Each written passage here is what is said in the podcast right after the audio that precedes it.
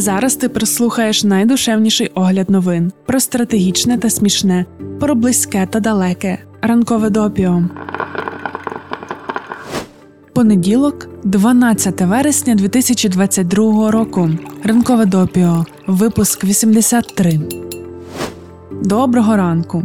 Усі головні події минулого тижня, звичайно, відбувалися на Харківщині. Ех, ми б цьому не один випуск присвятили. Але оскільки не маємо експертизи у військовій справі, то що ж ми будемо про це говорити? Ми лише можемо радіти та бути вдячними. Ще однією помітною темою, але про яку ми вже можемо щось сказати, стала смерть Єлизавети II. Наш п'ятничний випуск ми зробили до того, як це трапилося. Тож про королеву та дотичні до неї теми трішки поговоримо сьогодні. Ми зробимо огляд на матеріали, які нам видалися найбільш цікавими. Церемонія прощання відбудеться 19 вересня. Цей день у Сполученому Королівстві буде вихідним. Король Чарльз III уже затвердив відповідний наказ. У 50-му випуску ми розповідали тобі про лондонський міст впав, секретний план дій у випадку смерті Єлизавети II. Про нього декілька років тому на The Guardian вийшов великий матеріал. У цьому випуску ми вже не будемо переповідати, але в описі до подкасту залишимо покликання на статтю. Дуже рекомендуємо прочитати там багато захоплюючих фактів, зокрема про різні варіанти обставин смерті королеви, про те, що у медіа заготовлені плани дій на випадок смерті королівських осіб, відпрацьовуються різні сценарії та реакції на них. Радіостанції мають спеціальну систему реагування. Студії оснащено світлом. Коли воно подає сигнал, ведучі знають, що варто перейти на більш нейтральний тон розмови і поставити сумну музику. Є заздалегідь заготовлені плейлисти. Збереження інституту монархії у Сполученому Королівстві викликає чимало дискусій вже багато років. Період правління Єлизавети II також отримує різні оцінки, бо бувало всяке. Все-таки 70 років на троні. На Reuters вийшов матеріал про те, як до королеви ставляться в країнах Африки. Якщо коротко, то почуття змішані. Дехто має приємні спогади про монаршу особу, згадують її візити та зустрічі з натовпами, яким вона махала рукою, приязні відносини з Нельсоном Манделою. Інші ж зберегли гнів на британські колоніальні часи та згадують такі речі, як жорстоке придушення повстання Мау-Мау в Кенії. Це була війна між армією землі та свободи Кенії, що відома як Мау-Мау, та британськими органами влади, яка тривала з 1952 до 1960. Тоді народи Кенії повстали проти колоніального панування Сполученого Королівства, зокрема проти вилучення земель у африканців. З самого початку земля була основним інтересом Сполученого Королівства в Кенії, яка мала одні з найбагатших сільськогосподарських ґрунтів у світі, переважно в районах, де висота та клімат дозволяють європейцям постійно проживати. Придушення повстання Мау-Мау коштувало Сполученому Королівству 55 мільйонів фунтів і спричинило щонайменше 11 тисяч смертей. А за деякими іншими оцінками ця цифра значно вища: 1090 осіб були страчені через повішення, мали місце воєнні злочини та масові вбивства, вчинені обома сторонами.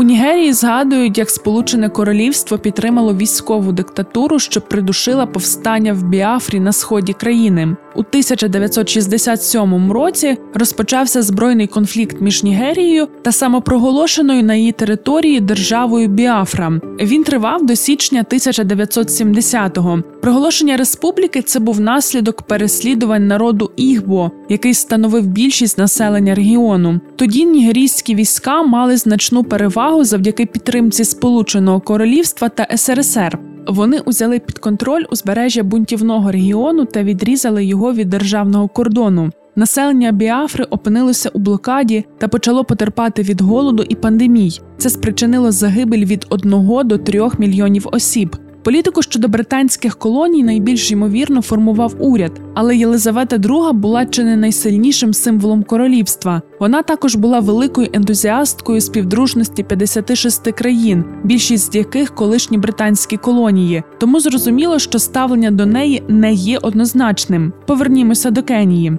Президент країни Ухуру Кеніата назвав Єлизавету II величною іконою самовідданого служіння. А ось 98-річний кінієць Гітова Кахенгері, якому було 17 років, коли він приєднався до повстання Мау-Мау, згадує, як його утримували в таборі британські війська, били та відмовляли в їжі. Тож він є менш прихильним до королеви. Цитуємо. Вони окупували мою землю, моє право первородства. Але ми оплакуємо королеву, тому що вона особистість, людина. Нам шкода, що люди помирають. Цікава історія трапилася із професоркою Уджу Аня, яка живе у Сполучених Штатах, але за походженням є ігбо. Вона написала у Твіттері про свою цитуємо зневагу до королеви, яка керувала урядом, що спонсорував геноцид, убив половину моєї сім'ї та переселив її. Наслідок цього ті, хто живе сьогодні, все ще намагаються подолати. Кінець цитати. Цей твіт зібрав 67 тисяч лайків, але її університет Карнегі Мелон дистанціювався від таких повідомлень та назвав їх в своїй офіційній заяві образливими та неприйнятними. У колишніх колоніях Карибського басейну смерть Єлизавети II та вступ на престол короля Чарльза спричинили нову хвилю закликів усунути монарха з нехай і формальної посади глави держави та вимагати від Сполученого Королівства виплати репарацій за рабство. Політико розповідають про те, як Єлизавета II зміцнювала відносини зі Сполученими Штатами Америки. Пишуть, що за час свого правління вона зустрілася з 13 президентами від Гаррі Трумана до Джо Байдена за винятком Ліндона Джонсона. Американські президенти завжди із певним захватом висловлювалися про королеву. Втім, є також і збережені спогади багатьох з них щодо протоколу прийомів. Церемоніальні правила неодноразово були порушені. Наприклад, Джиммі Картер поцілував королеву матір в губи. А Рональд Рейган більше думав не про якісь політичні речі, а про те, чи має необхідне спорядження, аби кататися із Єлизаветою II верхи. Чому американські президенти так завжди нервували перед зустрічю із королевою? Справа була не лише в пишноті, розкішних бенкетах чи її, мабуть, безпрецедентній славі. Частково це пояснюється тим фактом, що президенти не лише зустрічалися з втіленням найближчого союзника Америки, але й з людиною, яка знала їхніх попередників краще ніж самі президенти. Через тяглість свого правління королева могла бачити американсько-британські відносини у правильному історичному масштабі.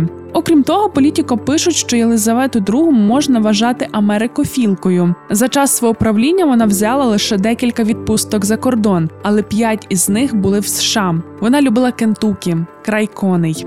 У 1973 році Сполученим Штатам виповнилося 200 років. Тоді постало питання, чи брати участь королеві у святкуванні. Один із радників прем'єр-міністра написав зухвалу записку до Букінгемського палацу.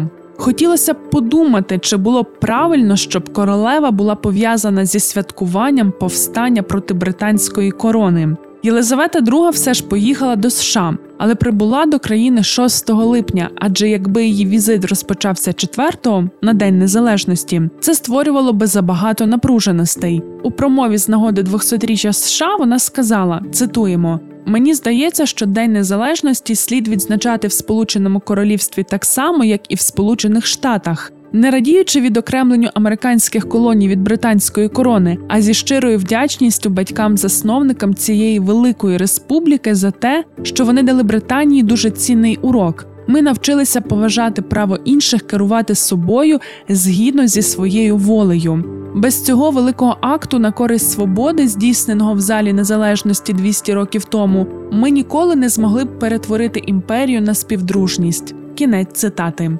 Єлизавета II була справжнім ангелом-охоронцем особливих британсько-американських відносин. Зараз питання, чи зможе таким стати Чарльз III. З цього приводу є багато сумнівів, адже король абсолютно точно не зможе давати отієї невидимої нитки розуміння минулого через співпричетність до нього, як це робила покійна королева. Будемо бачити, яким королем буде Чарльз III. У будь-якому разі особливі відносини це точно не про окремих лідерів держав, це ціла система та якась ціннісна база, що напрацьована за багато років. Так, можливо, після Єлизавети II не буде якогось особливого шарму в цих британсько-американських взаєминах, але їм нічого не загрожує. Чарльз може і не особливо напружуватись з цього приводу. А от на інші колишні колонії Британської імперії нехай би звернув увагу. В сенсі, можливо, дійсно комусь та вже й можна би було виплатити репарації. Ну але розуміємо, що це справа тонка і незручна. Радити не беремось. Давай краще про любов.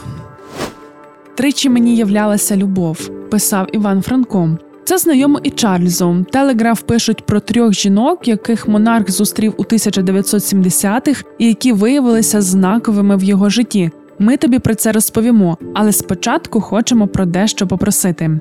Ми відкрили банку, аби купити планшет для одного з підрозділів 128-ї окремої гірсько-штурмової бригади, де служить батько нашої Дарини. Збираємо 12 тисяч гривень. Якщо поглянути на статистику допіо, то теоретично, якщо вся спільнота закине по 10 гривень, буде планшет. Ми просимо тебе віддати нам вартість однієї своєї кави. Це невеликий внесок, але він дуже допоможе. Лінк на банку ми залишаємо в описі подкасту. Відразу побачиш його. Сподіваємося на твою співучасть. Давай так, поки ти йдеш підтримувати збір, ми розповідаємо про Чарльза і трьох його знакових жінок. Перша з них Каміла Шант, яку майбутній король зустрів у 1973 році. Довгий час Чарльз мав до неї почуття, але Каміла вийшла заміж за офіцера армії Ендрю Паркера Боулза, який був близьким до принцеси Анни, сестри Чарльза. Саме ця Каміла тепер є дружиною вже короля. Також у 1970-х двоюрідний дядько принца Чарльза, лорд Маунтбеттен, познайомив його з Амандою Кначбул, своєю онукою. Аманда та Чарльз дуже зблизилися. Аж раптом у 1979-му лорда Маунтбеттена було вбито ірландською республіканською армією. Це стало нищівним ударом для принца Вельського. Маунтбеттен був його довіреною особою. Чарльз зробив Аманді Кначбул пропозицію, але вона її відхилила, оскільки не хотіла приєднання до королівської родини. У 1977 році принц подружився з леді Сарою Спенсер, дочкою графа Спенсера, і через неї познайомився з її сестрою, леді Діаною. Після того, як Аманда Кначбул відмовила йому, принц почав розглядати леді Діану як потенційну наречену. Він зробив пропозицію у лютому 1981 року, і вони одружилися в липні. Думаємо, тобі відома історія складних відносин Чарльза та принцеси Діани. Її інтерпретували в фільмах, серіалах, документалках. Смерть Діани породила також чимало теорій змови. Про них ми не будемо. Сьогодні не будемо, а колись може й поговоримо. Зараз взагалі завершимо цю хвилинку бульварної преси та сердечних перепитій Чарльза III. Краще перейдемо до того, що обіцяли у п'ятницю: Ісламська держава, вона ж іділ та NFT. Wall Street Journal пишуть про потенційну небезпеку NFT з точки зору вербування до ісламської держави та фінансування цієї терористичної організації. Колишні високопоставлені чиновники розвідки США розповідають про просту цифрову листівку, яка вихваляє ісламських бойовиків за атаку на позиції Талібану в Афганістані. Ліричний відступ. Іділ та Талібан це чи не головні вороги одне для одного. Ймовірно, що Талібан не любить іділ більше, ніж любить порушувати права жінок. Чесно кажучи, таке дивне суперництво, що нема за кого повболівати, ба навіть більше не хочеться навіть запасатися попкорном, щоб спостерігати за розвитком їхніх відносин. Така собі картинка. Якщо тобі цікаво, як так сталося, що ці всі прекрасні люди почали воргувати між собою, то на мілітарному про це є хороша стаття. Лінк шукай в описі до подкасту. А зараз повернемося до того, з чого почали NFT.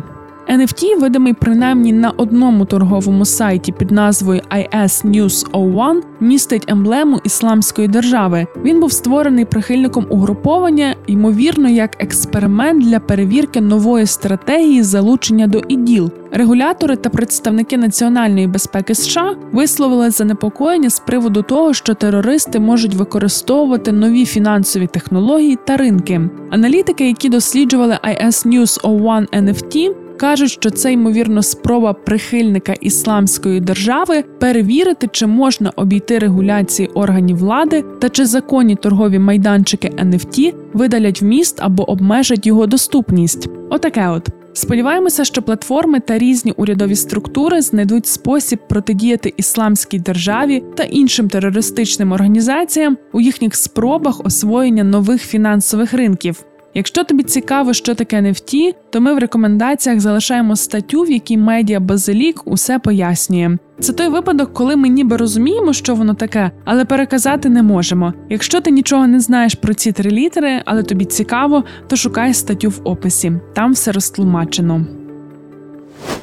Це зараз спецслужби думають, як протидіяти використанню NFT терористичними угрупованнями, а раніше у них були інші турботи. ФБР розсекретило своє досьє на Арету Франклін, покійну королеву Соулу, яка померла в 2018-му у віці 76 років. Документ на 270 сторінок включає звіти з більш ніж десятка штатів та демонструє, що бюро ретельно відслідковувало активну громадську діяльність співачки та її дружбу з Мартіном Лютером Кінгом молодшим і Анджелою Девіс. У папочці ФБР можна знайти декілька правдоподібних погроз, що надходили пані Франклін, а також інформацію щодо потенційного позову від Yahoo Groups про порушення авторських прав. Файл також містить детальну документацію про виступи співачки на конференції християнського лідерства Півдня, президентом якої був Кінг. ФБР назвало ці шоу, що відбулися в Мемфісі та Атланті у 1967 і 1968 подіями проникнення комуністів. Про великий меморіальний концерт після вбивства Кінга в 1968-му, на якому мала виступати Арета Франклін, ФБР зробили висновок, що він забезпечить емоційну іскру, яка може розпалити расові хвилювання в цій місцевості. Зрештою, концерт було скасовано. Замість нього влаштували процесію до коледжу Морхаус в Атланті. Звичайно, що ФБР відстежувало виступ Франклін на зборі коштів для Анджели Девіс в Лос-Анджелесі у 1972-му. Декілька разів бюро ідентифікувало королеву Соулу як виконавицю на заходах, які вважалися підозрілими, і на яких вона насправді не була присутня, включно з благодійним заходом для Девіс у 1971-му. Окремі документи в досьє пов'язують Арету Франклін з координаційною радою звільнення Домініки, організацію, яку ФБР у 1976-му описувало як екстремістську. Оскільки деякі записи бюро не відповідали дійсності, як от інформація про виступи, яких не було, то й не зрозуміло, чи дійсно мала щось Франклін до координаційної ради звільнення Домініки. Як ми зрозуміли, досьє на королеву Соулу це не щось дуже незвичне. Відомо, що ФБР зберігає матеріали на низку відомих у другій половині ХХ століття виконавців. Тоді відслідковування публічних осіб особливо посилилося після зростання соціальної напруженості через війну у В'єтнамі. Чекаємо на розсекречення документів і про інших. А поки що будемо завершувати цей випуск. Стіки до ранкової кави про події з тислом. Північна Корея прийняла закон, що закріплює право автоматично використовувати превентивні ядерні удари, щоб захистити себе. За словами Кім Чен Іна, цей акт робить ядерний статус КНДР необоротним і забороняє будь-які переговори про денуклеаризацію. Попередній закон 2013 року передбачав, що держава може використовувати ядерну зброю для відбиття вторгнення або нападу ворожої ядерної держави. У дії спрощується процес всиновлення. Один з перших кроків подання заяви, щоб зареєструватися у кандидати на всиновлення. Раніше ця послуга була доступною тільки офлайн. Зараз подати заяву можна онлайн за 30 хвилин. За перші півроку 2022-го в Україні було зареєстровано рекордну кількість шлюбів 103 тисячі 903. Це на 21% більше аніж за той самий період у 2021-му та абсолютний рекорд за останні сім років. У суботу п'ятьох логопедів з Гонконгу засудили до 19 місяців тюремного ув'язнення за змову з метою публікації підбурливих дитячих книжок. Що ж це за книги? У них містяться ілюстрації, що зображують овець, які борються з вовками. Прокурори назвали їх антиурядовими. Обвинувачені не визнали своєї вини. А суддя окружного суду Квок Вайкін сказав, що вони мають бути покарані не через публікацію чи слова, а через те, що вони завдали шкоди чи ризикували завдати шкоди розуму дітей, оскільки ілюстрації посіяли нестабільність.